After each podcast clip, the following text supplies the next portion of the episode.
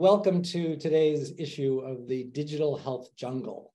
I'm very excited to be here with my friend Medell Briggs Malonson, who is the Chief Health Equity, Diversity, and Inclusion at UCLA Hospital and Clinic System, and an Associate Professor of Emergency Medicine at UCLA David Geffen School of Medicine. Medell, thank you so much for joining us today. I really appreciate it. I'm really looking forward to our discussion. Steven, thank you so much for the invitation. And I too look forward to our discussion. Let me just introduce myself, and then I'm going to go a little bit more into Medell's background. My name is Dr. Steven Lane. I'm the Chief Medical Officer at Health Gorilla and a practicing primary care physician with more than 30 years of background in clinical informatics. And today we're going to be talking together about all the ways that health data access and interoperability can support or potentially impede equity. So Medell is a perfect person to have here today to talk about this. Medell's career has been focused on innovative healthcare system redesign to advance health equity within diverse communities. Through her health disparities research, lectures on social drivers of health and bias in medicine, and advocacy to recruit and retain more women and people of color in academic medicine, Medell has continued to increase awareness of how diversity within the healthcare workforce plays a critical role in eliminating health inequities. In addition to her academic responsibilities, she's also the founder and CEO of Contour Health Solutions, which is a national advisory firm that partners with health technology organizations to achieve high performance and value by implementing solutions that improve the quality, safety, and efficiency of medical services for diverse populations. That is an amazing background, Medell. I only know a bit about what you've been doing. So I'm really, again, excited that we're here to talk about this all today. Thank you. Again, really looking forward to our conversation. And thank you for the warm introduction as well. We're going to kick off our conversation with really an acknowledgement that I wanted to share that every individual's personal history really informs their experience and understanding of equity.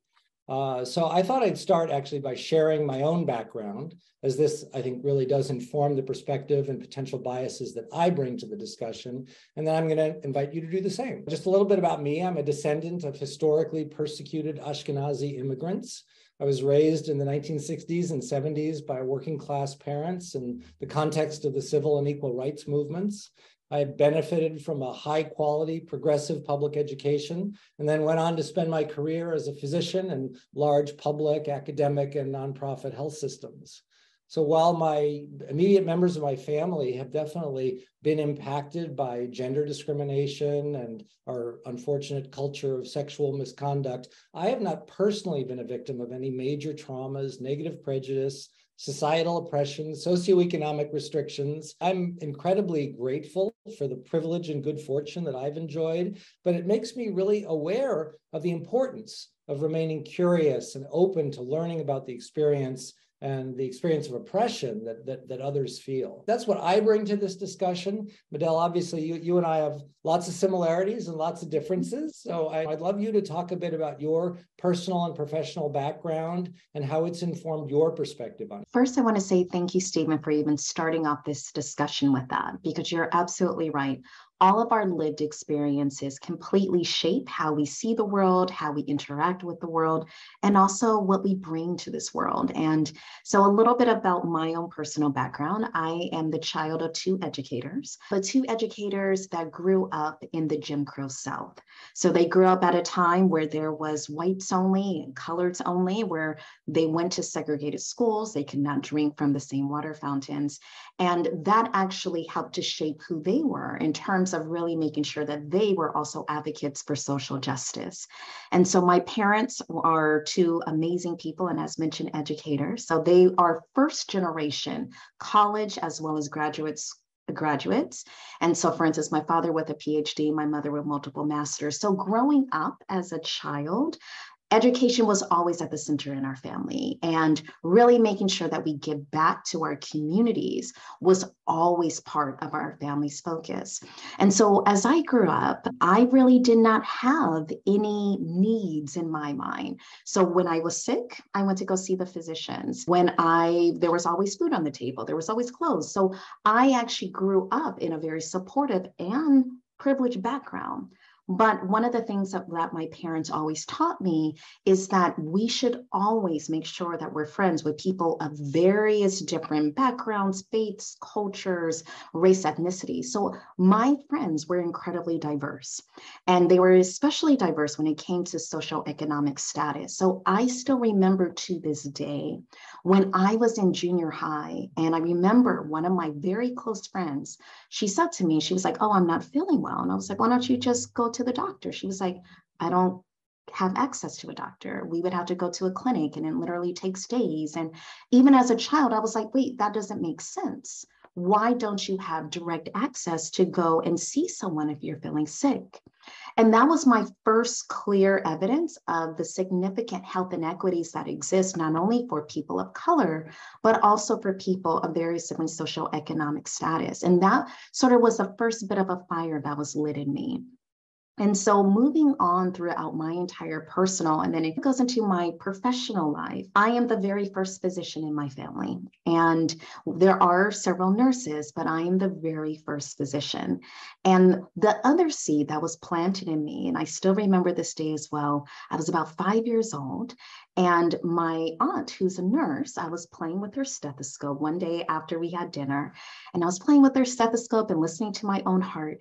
And she came over and she said, Sweetheart, do you want to be a doctor when you grow up?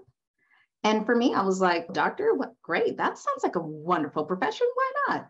But it was critical what she said. She was a nurse and she didn't say, Do you want to be a nurse when you grow up? She said, Do you want to be a doctor when you grow up? Because even then, what my aunt was saying is that she recognized the lack of not only women physicians, but definitely Black women physicians within our country. And from that moment on, I was on the track to becoming a doctor. But of course, things have gotten a lot more involved and a lot more intentional since I was five or since I was in middle school. And part of one of the things that I have always been raised in, and what now I instill in my children, is that when you are provided with sources of power and privilege, it is your responsibility to also give back and to serve. And so my main focus has always been on really addressing the needs of our most under resource communities and thinking about not only their healthcare needs, but also all the various different social needs that they need. And so that has actually allowed me to enter into the profession of emergency medicine because for me, being an emergency doctor is really seeing the looking through the window of our society and being able to see both the physical ills and the social ills of our society. But then also my public health background when thinking about populations and communities and how we can improve it. And now, in terms of my health IT background, knowing that we live in such a digital world and knowing that everyone of all backgrounds, race, ethnicity, gender identity, social economic status, we all have access to various different forms of technology. So, how can we use that technology in order to improve people's overall health and well being? So, that's just a little bit about some of my why and some of the reasons why I do what I do, and also the vision of one day as we all come together, Steven, as you mentioned, with all of our various different backgrounds, we can absolutely ensure both not only equity, but overall health and social justice for all people that live within our country, but also throughout the world. Medell, you are so articulate. It's wonderful.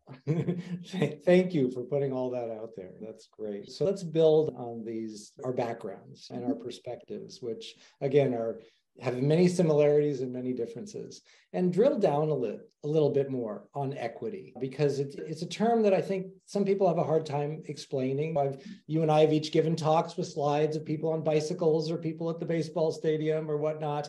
But in our work, we work in, as you say, health IT, and we think about health data and how we can leverage that to improve equity. But I'd like to hear your definitions and maybe reflections on the differences between health equity, health care equity, and health data equity, and how we can think about those to try to move this conversation forward. Yeah, and those are all three very important concepts for everyone to understand if we are going to move this forward. And even before I get in quickly to what you mentioned for health equity, healthcare equity, and health data equity, I think it's really important for us all to understand there's a difference between even equity and equality. And that's the main area that I think most people get confused about or either conflate the two ideas with the idea that equality, which is what we have been promoting for decades, is just that assumption that everyone's going to benefit from the same exact thing. But the truth is, we're not all the same. Our situations are not all the same. Our lived experiences are not all the same. And therefore, we cannot assume that one thing that's going to work for one person or one population is going to work for the other. And one way that I always like to explain this is that I wear size seven shoes and I love high heel shoes.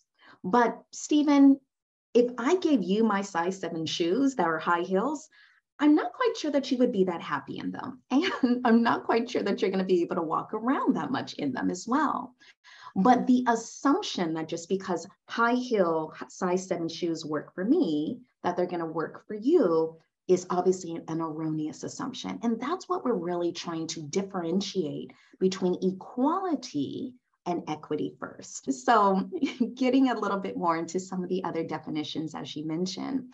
So, health equity, I actually like to describe health equity as the ability for everyone to have a fair and just opportunity to achieve optimal health.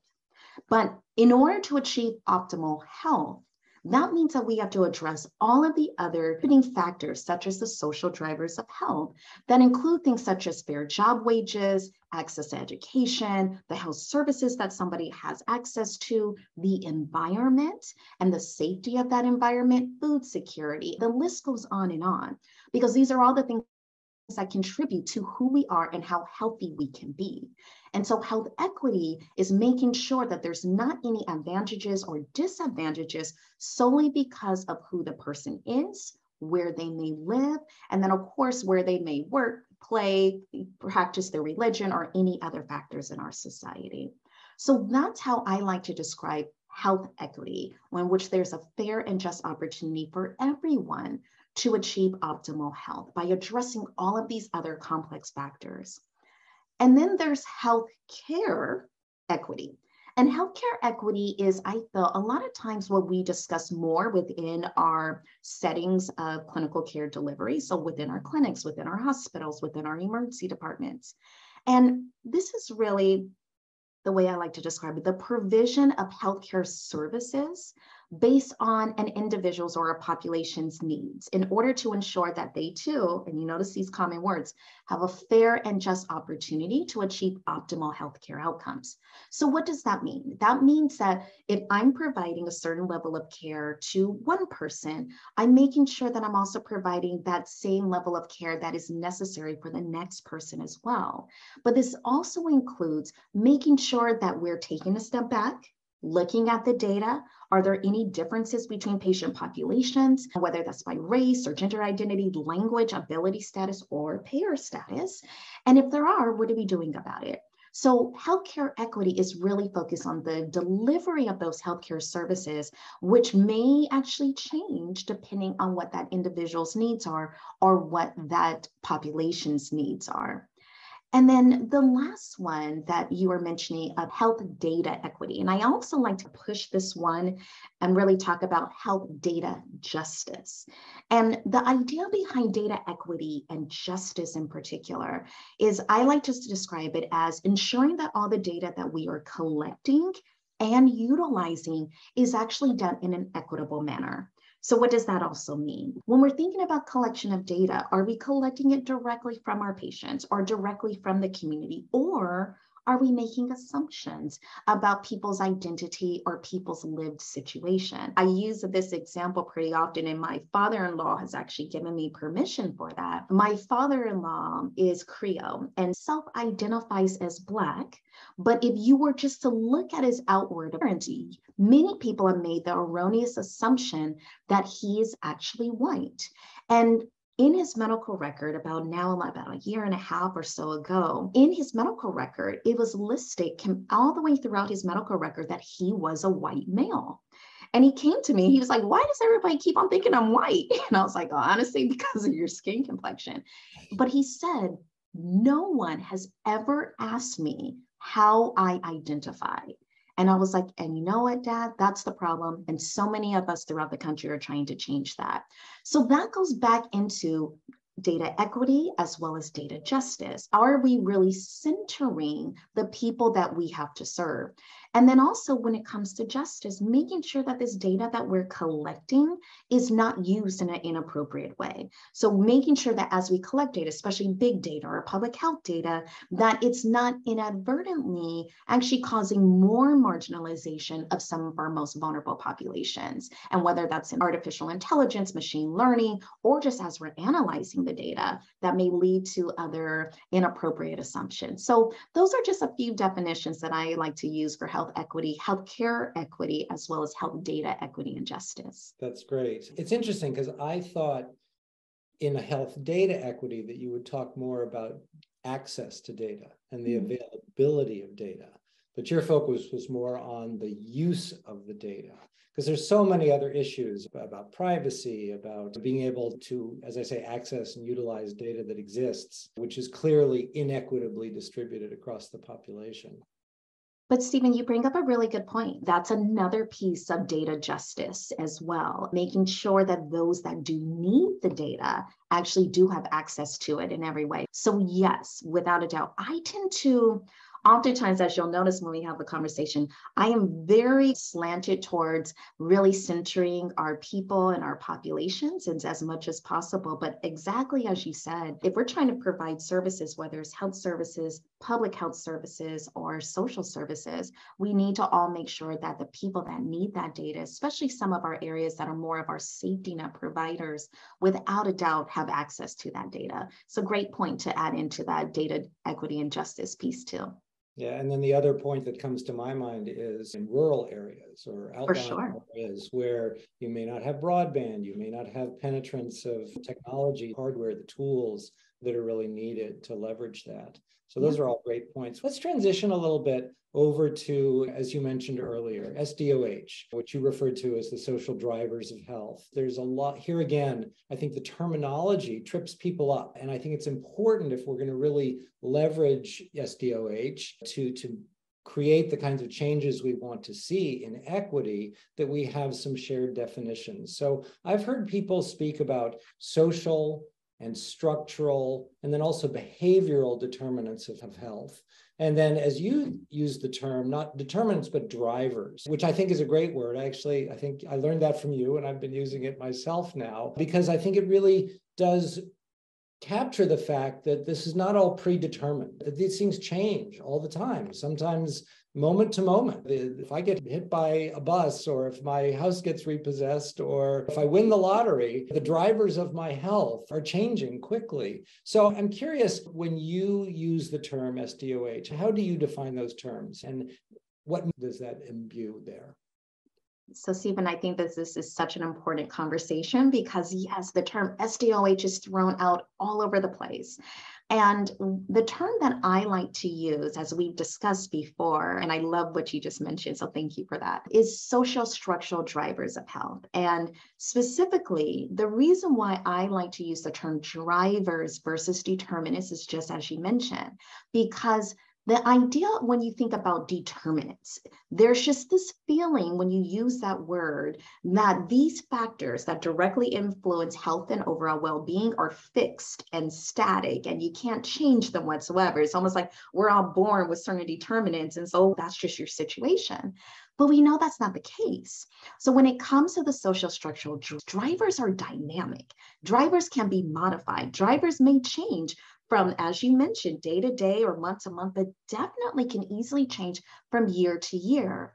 And I also think that there's a glass half full kind of mantra behind drivers, because especially for those of us in healthcare and health and who are really focused on serving and improving population health, community health, if something's static and fixed, how can we influence that? But we know that we do play a significant role in influencing these areas. So that's why they're drivers.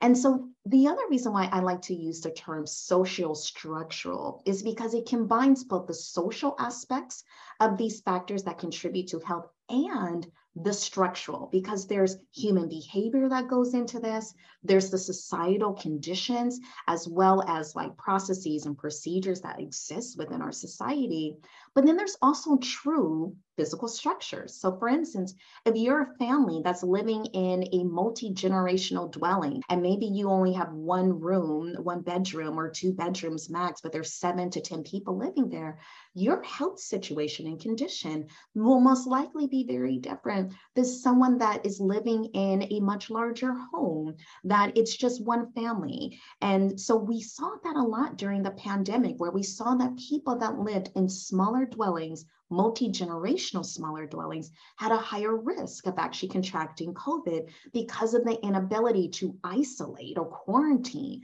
if somebody was exposed or contracted the COVID virus. So that's how all of these factors play in, which is why I like to use the term social structural drivers. And, and I know, Steven, we've talked about this a lot in terms of what those are. And there's a combination of different SDOHs that people tend to use. I like to really focus on seven primary ones. One, economic stability.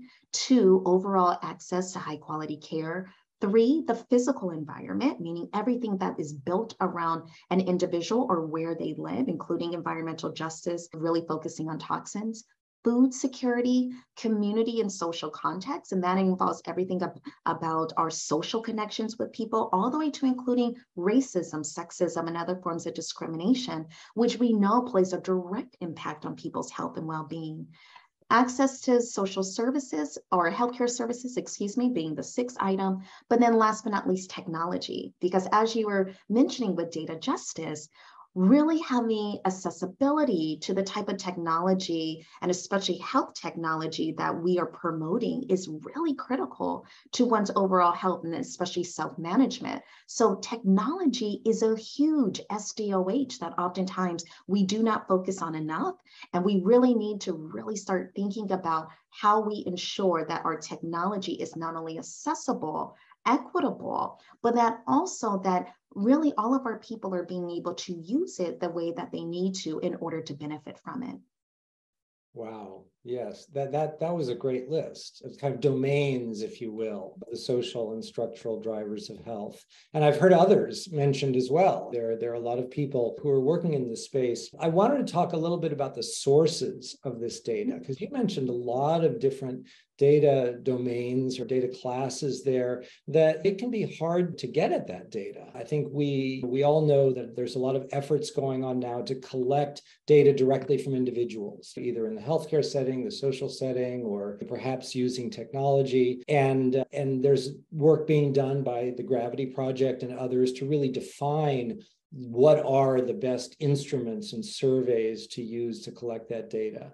There's also a number of what have been defined as indices or scores that have been put together by various groups based on geography. If you look at this geography, be it a zip code or a census tract or what have you, we, you can say on average, people who live work, worship in this domain are going to have certain health characteristics. And then there are other POH type scores that are being developed that involve publicly available data. So you can look at all kinds of data about me or you and learn about our education, learn about our income, learn about what's gone on with us with the Department of Motor Vehicles or the justice system or the banking system. So there are a number of different sources of data. Talk a little bit about the pros, cons, and utility of those. And then we'll also get into some of the risks associated with different data sources. Yeah, and that list that you just mentioned about all of the different data sources, it's overwhelming now because when we all started this journey, and this is something a little bit more about my background that I didn't really go too much into, but my background's really in quality and patient safety. And the reason why I started my professional career in quality and patient safety was because back in the day, we really didn't have people that were focused on health equity. Equity has been defined as one of the core six principles for providing high quality care. And that was defined over 20 plus years ago by the Institute of Medicine. But it's for me, as somebody who's been in this area for decades now and has focused and committed her profession to really addressing those factors that lead to inequitable care and inequitable outcomes of various different patient populations, especially our more under resourced, vulnerable patient populations and our low income communities of color. It's just fascinating now, and which now we're starting to gather all of this different data so that we can start looking at patients more holistically in order to really address what their both their healthcare and their social needs are. And so even as you just mentioned, like all the different data sources we now have and all the efforts from the Gravity Project to so many others, it's very heartening. It makes me very happy. But it's also we have to proceed with intention and caution, or else our good intentions may actually unintentionally have a negative impact on those populations that we're actually trying to help the most. So I feel like the gold standard for collecting data is really directly from the individuals. Too often, we have made assumptions in healthcare about an individual situation, about their identities, about what they may like, their preferences, and their optimal experiences. And I feel that one of the most important things in all ways possible is to obtain this SDOH data directly from the patient. But we know that's not always possible. And that may not be possible due to just the overall screening process and the time that it takes and how to design appropriate screening questions that are going to give us the information that we need. The other factor is trust. We have a long history of medical racism within our country, as well as other forms of discrimination within healthcare. So, trust, and especially among various different populations, may not be there. So, giving additional information out outside of your standard healthcare information may not be something that some people or populations may want to do. So there are those challenges there. And then I think another piece of it is will our patients, regardless of who they are, are they going to give us the right information? So I think that's still the gold standards to get it directly from our patients, but understanding that there are some challenges that we may have to try to get over or at least try to reconcile from our history that and that we just have to work through building those trusting relationships. Now, because we can't always get the information from the individual patients, as you mentioned, a lot of the risk indices are, I think, a great tool for us to actually start utilizing in order to understand the potential community or environment that our patients may be coming from. And so the area deprivation index score, the social deprivation index score, the social vulnerability index score, which I'll be very honest, that's my favorite one, just because it's been so highly validated and used by the CDC. And then, as you mentioned, the local social inequity scores. And then there's others that several states have as well. And so I think these are excellent proxies at a community level. So if you have an individual, let's say I walk into my physician's office and they don't know anything about me, but they can actually pull out my zip code and they can run it on the census tract and say, okay, Medell lives in this area. We know that this is already present in our area. This is the composition of our area. So if we are going to recommend certain medications or certain social services or whatever that may be, we know what's around her. So while it's not a one for one match, I do think it's a wonderful tool for us to use these indices to say, is someone living in a community that's more vulnerable? that is under resourced? And if so, what that means is that we're going to have to increase our support or increase our services for them. Because if someone's living, let's say, in a highly socially vulnerable community, and I say, here's a prescription, I want you to go to your local pharmacy and fill this prescription. But we know that they live in an area in which there's not many pharmacies. Before that person leaves my emergency department or leaves the hospital, we're going to bring the medications to them, or we're going to arrange a mail order system for them to ensure that they don't have any barriers of getting this very important medication. So that's how it can really be used in order to make sure that we are still promoting and advancing equity for those that do live in some of our most under resourced areas. And then the other newest area that I know that Health Gorilla is really a leader in right now and working directly with some of these entities like LexisNexis are some of those other pieces that you mentioned in terms of bringing in other types of data sources. And so I think that they have potential, but I will be honest, these are the ones that I have more pause on and I have to reflect upon as well because I think this all goes back to the idea of data justice, and which is really focused on if I'm gathering this information and gathering this information from various different data sources, number one, why am I gathering this information? Number two, what am I going to use this information for? And then what I would say is number three, how do I ensure that this data that I'm bringing in or I'm looking at does not unintentionally marginalize even more some of our most, most vulnerable populations. And especially because a lot of the data sources are not connected data sources. So, friends, if you're pulling in from DMV or if you're pulling in from credit reports or you're pulling in from all these other factors, there are different snapshots in time of patients or of various different populations. And so that's why I would say this is the area that has potential but we need to proceed very cautiously in order to really understand why we need the information, how to use that information, and also to make sure that it's not causing additional harm. I think you make a really good point. And one of them was the point you made earlier that mostly at this point in time, we can and should use this data to identify people who may have additional needs for service right may have mm-hmm. uh, may benefit from more outreach from more support from more offers be it the medication delivery as you said or rides or you know meal services etc so i think that's a very good point. The way that i see it and what i think we're going to see happening at health gorilla and in other so- settings is bringing all of this data together because as you said there are real challenges collecting the data directly from the patient there are challenges of getting the patient to consent to sharing the data that they may share in confidence in that trusting setting. So I think if we can bring all of these data sources together and create a, a dashboard of social drivers information that can be seen in context with the health data,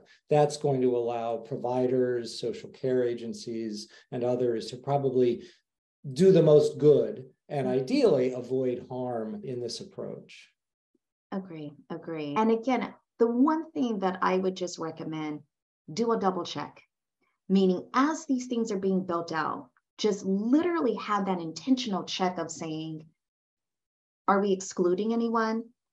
Or can this unintentionally cause harm to any of the additional populations? And specifically, really focus on some of our most vulnerable population, meaning those that are living with various different disabilities, those that have various different languages, those that live in lower socioeconomic communities, just really intentionally saying, as we're bringing this data together, as we're creating these dashboards with all good faith, is there are there any unintentional consequences that we can foresee? And if so let's fix them now yeah, that's a great point. And I wanted to mention that, as you and I both know, the Gravity Project is working yes. with the ONC and sponsoring a number of very specific implementation pilots where we're starting to see the results of the real world collection and exchange and use of this data. So, what have you learned from that process so far? And what do you hope that we can learn? Because that seems like that opportunity to do that double check that you're mm-hmm. describing. Mm-hmm. I agree. I agree. And I think the Gravity Project and all the teams that are behind the Gravity Project have been doing a fantastic job. And truly pioneers, we're breaking through some of these initial barriers in order to see and make sure that we're able to incorporate SDOH data in a more meaningful and relevant manner. So very excited to even see all the different outcomes, especially of all the different pilot projects. And not to put too much on our colleagues at all, because I know they've all been working so hard, but I would say that there's a few things that I hope that we're we are going to be able to gather from some of the pilot studies that are currently being done. And number one, we know that as we've been talking about, SDOH different people define it differently. There's different domains, there's different explanations and definitions. But I do hope that we will land on creating standards that are truly fully inclusive and meaningful.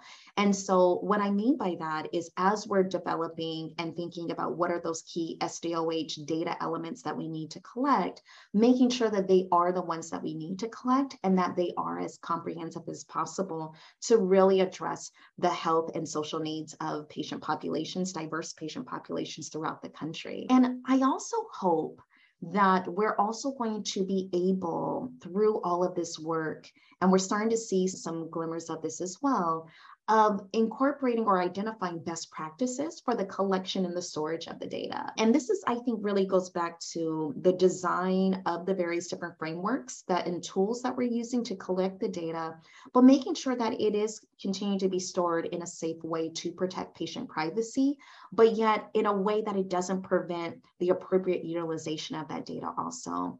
And interoperability as Steven this is what we all talk about all the time. The interoperability i think is going to be so important and i don't know how it's been with your experiences but even for instance within my institution one of the things that we have started to overcome some of the challenges of is that if we collect information in one area some of our other areas of our same institution may not have access to that data due to different kind of views and their different portals and their different instances. So we really need to be able to have that interoperability even within one facility, one system, so that we can make sure that we're providing greatest care.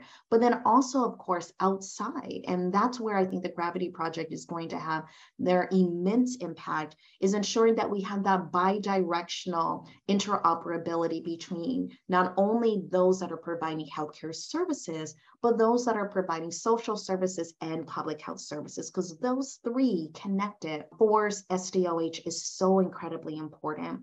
So I do hope that we get to that of being able to truly set the standards, develop the technologies, and especially since so much is right now really looking at FHIR implementations, and which we do have that true interoperability behind these entities. And then last but not least, of course, closed loop referrals. How many times that are we referring out for things, but we sometimes do not have those closed loop referrals for services, social services in particular. So those are some of the items that I really do hope that through the incredible work that the Gravity Project is doing, plus all some of the new pilot programs that are starting, will really get to accomplishing some of those items. It's wonderful. So I was thinking about diving into the whole question about privacy and consent mm. around SDOH data and data collection. One of the things that strikes me is we want to get this information directly from patients, from individuals, and we want them to feel some ownership and comfort with that and with the person or entity that's collecting the data that there as you say that there's a need to respect to keep it secure and to keep it private but we also for it to have any value we need to be able to share it there is that that back and forth between privacy on the one hand and the interoperability, the ability to share and utilize that data. How can we approach getting meaningful consent from individuals and helping individuals to understand why we're collecting the data, why they're telling us the information, how it's going to be used. How do we find that balance point around this sometimes very sensitive data? It's all about trust, right? And because of so many factors that have occurred. And I mentioned before just our long history of medical racism and sexism. But I think it's more than that. We've had, as we know, data breaches within our healthcare systems. And we've had so many different challenges. I honestly feel that the public sometimes is no, why do you need this data? And what are you going to do with it? And so I think we have to really start, number one, bringing in the people that we want to try to obtain that trusting relationship with and getting the consent and helping and really allowing them to guide us on the next steps. I am a huge proponent of not only focus groups, but most importantly, advisory groups, and which really getting together teams of individuals that would be our primary focus and saying, how do you think we should do this? What are the challenges that you see? How would you recommend that we address our patients or their families or their caregivers? What type of language should we use? Who should deliver the messages? I think that our patients are the experts. And too often we all try to do and create these structures or these screening tools or these consents in our own kind of siloed environment and not include the people and not center the people who are the most important. So that's what I would say. We have to really start being more and more patient and family and community focused as we're developing these types of interventions. Because as you mentioned we have to do it. Like this is now a point that it's so incredibly important for us to really start moving the needle towards equity and improve overall health and well-being but we have to include those that we're trying to serve. Excellent. Couldn't agree more. So let's transition a little bit. You were recently appointed as a co-chair of the Health IT Advisory Council, or committee, I should say, of the Office of National Coordinator for Health IT. I'm very happy to have you in that position and a committee on which I serve also. And as you well know, the HITAC, as it's called, has four major areas, target areas of focus the use of technologies to support public health, interoperability, as we've been discussing, privacy and security, and then patient access to their own data. Tell me a little bit, how do you see your role now with HITAC as a leader of that group in terms of your ability to drive in those areas? And do you have any priorities that you've developed for yourself?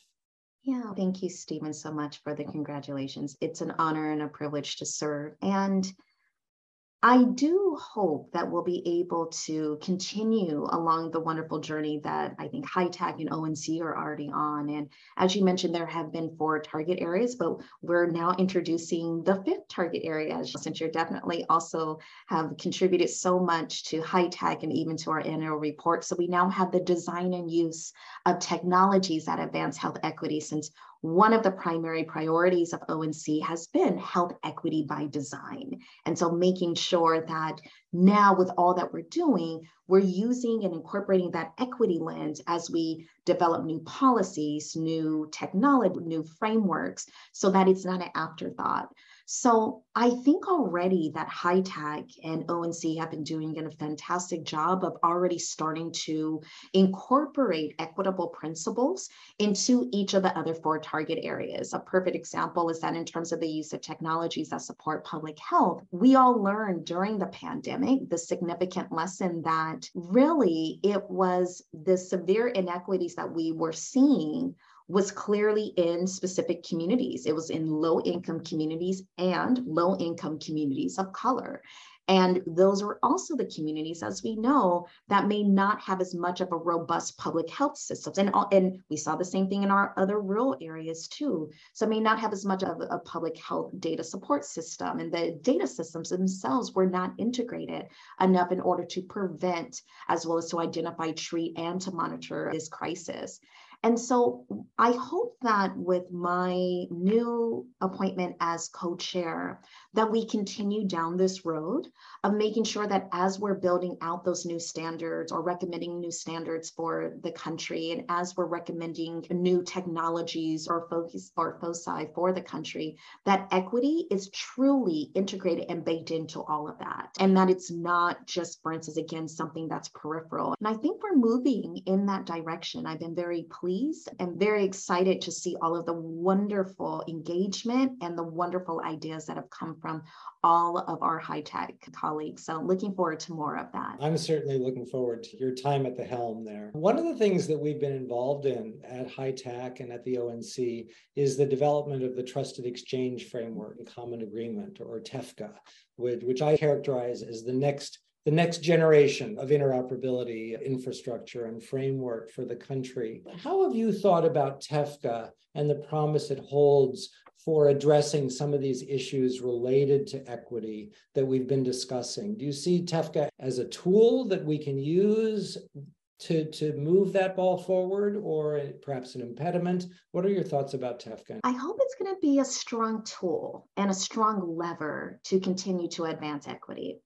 And the reason why I say that is that from my own experiences professionally, one of the things that I've noticed is that if there's not a mandate if there's not a clear set of guidelines and sometimes even a clear hammer that comes down, sometimes we don't do what we need to do as an industry.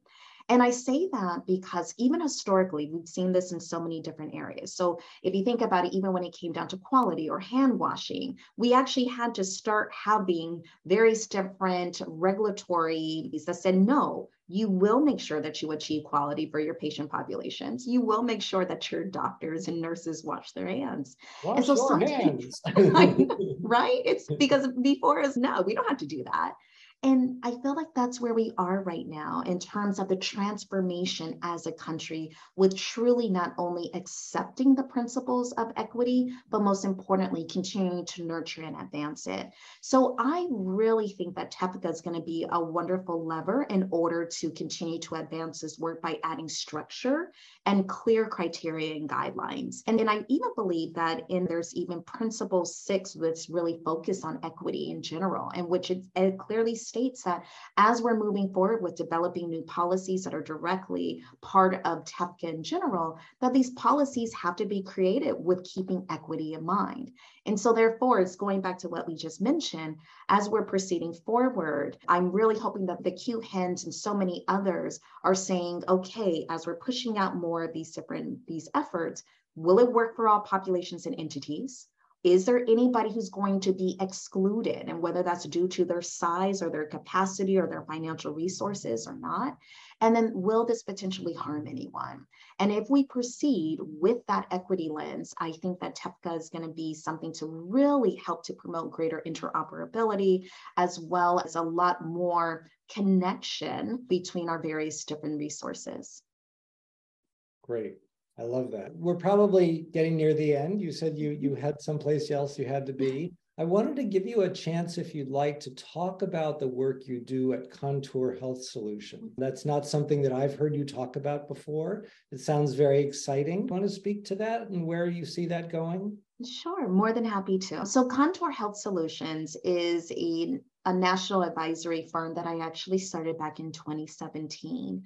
And the idea behind Contour Health Solutions is that what we specifically do is that we serve as the subject matter experts and directly partner with health technology companies, investors, as well as other health companies in order to ensure that all the new solutions or the new efforts that these entities are creating, that they're done, of course, with an equity lens and making sure that these medical services are both high quality, high value, efficient, and really are addressing the needs of specific diverse communities.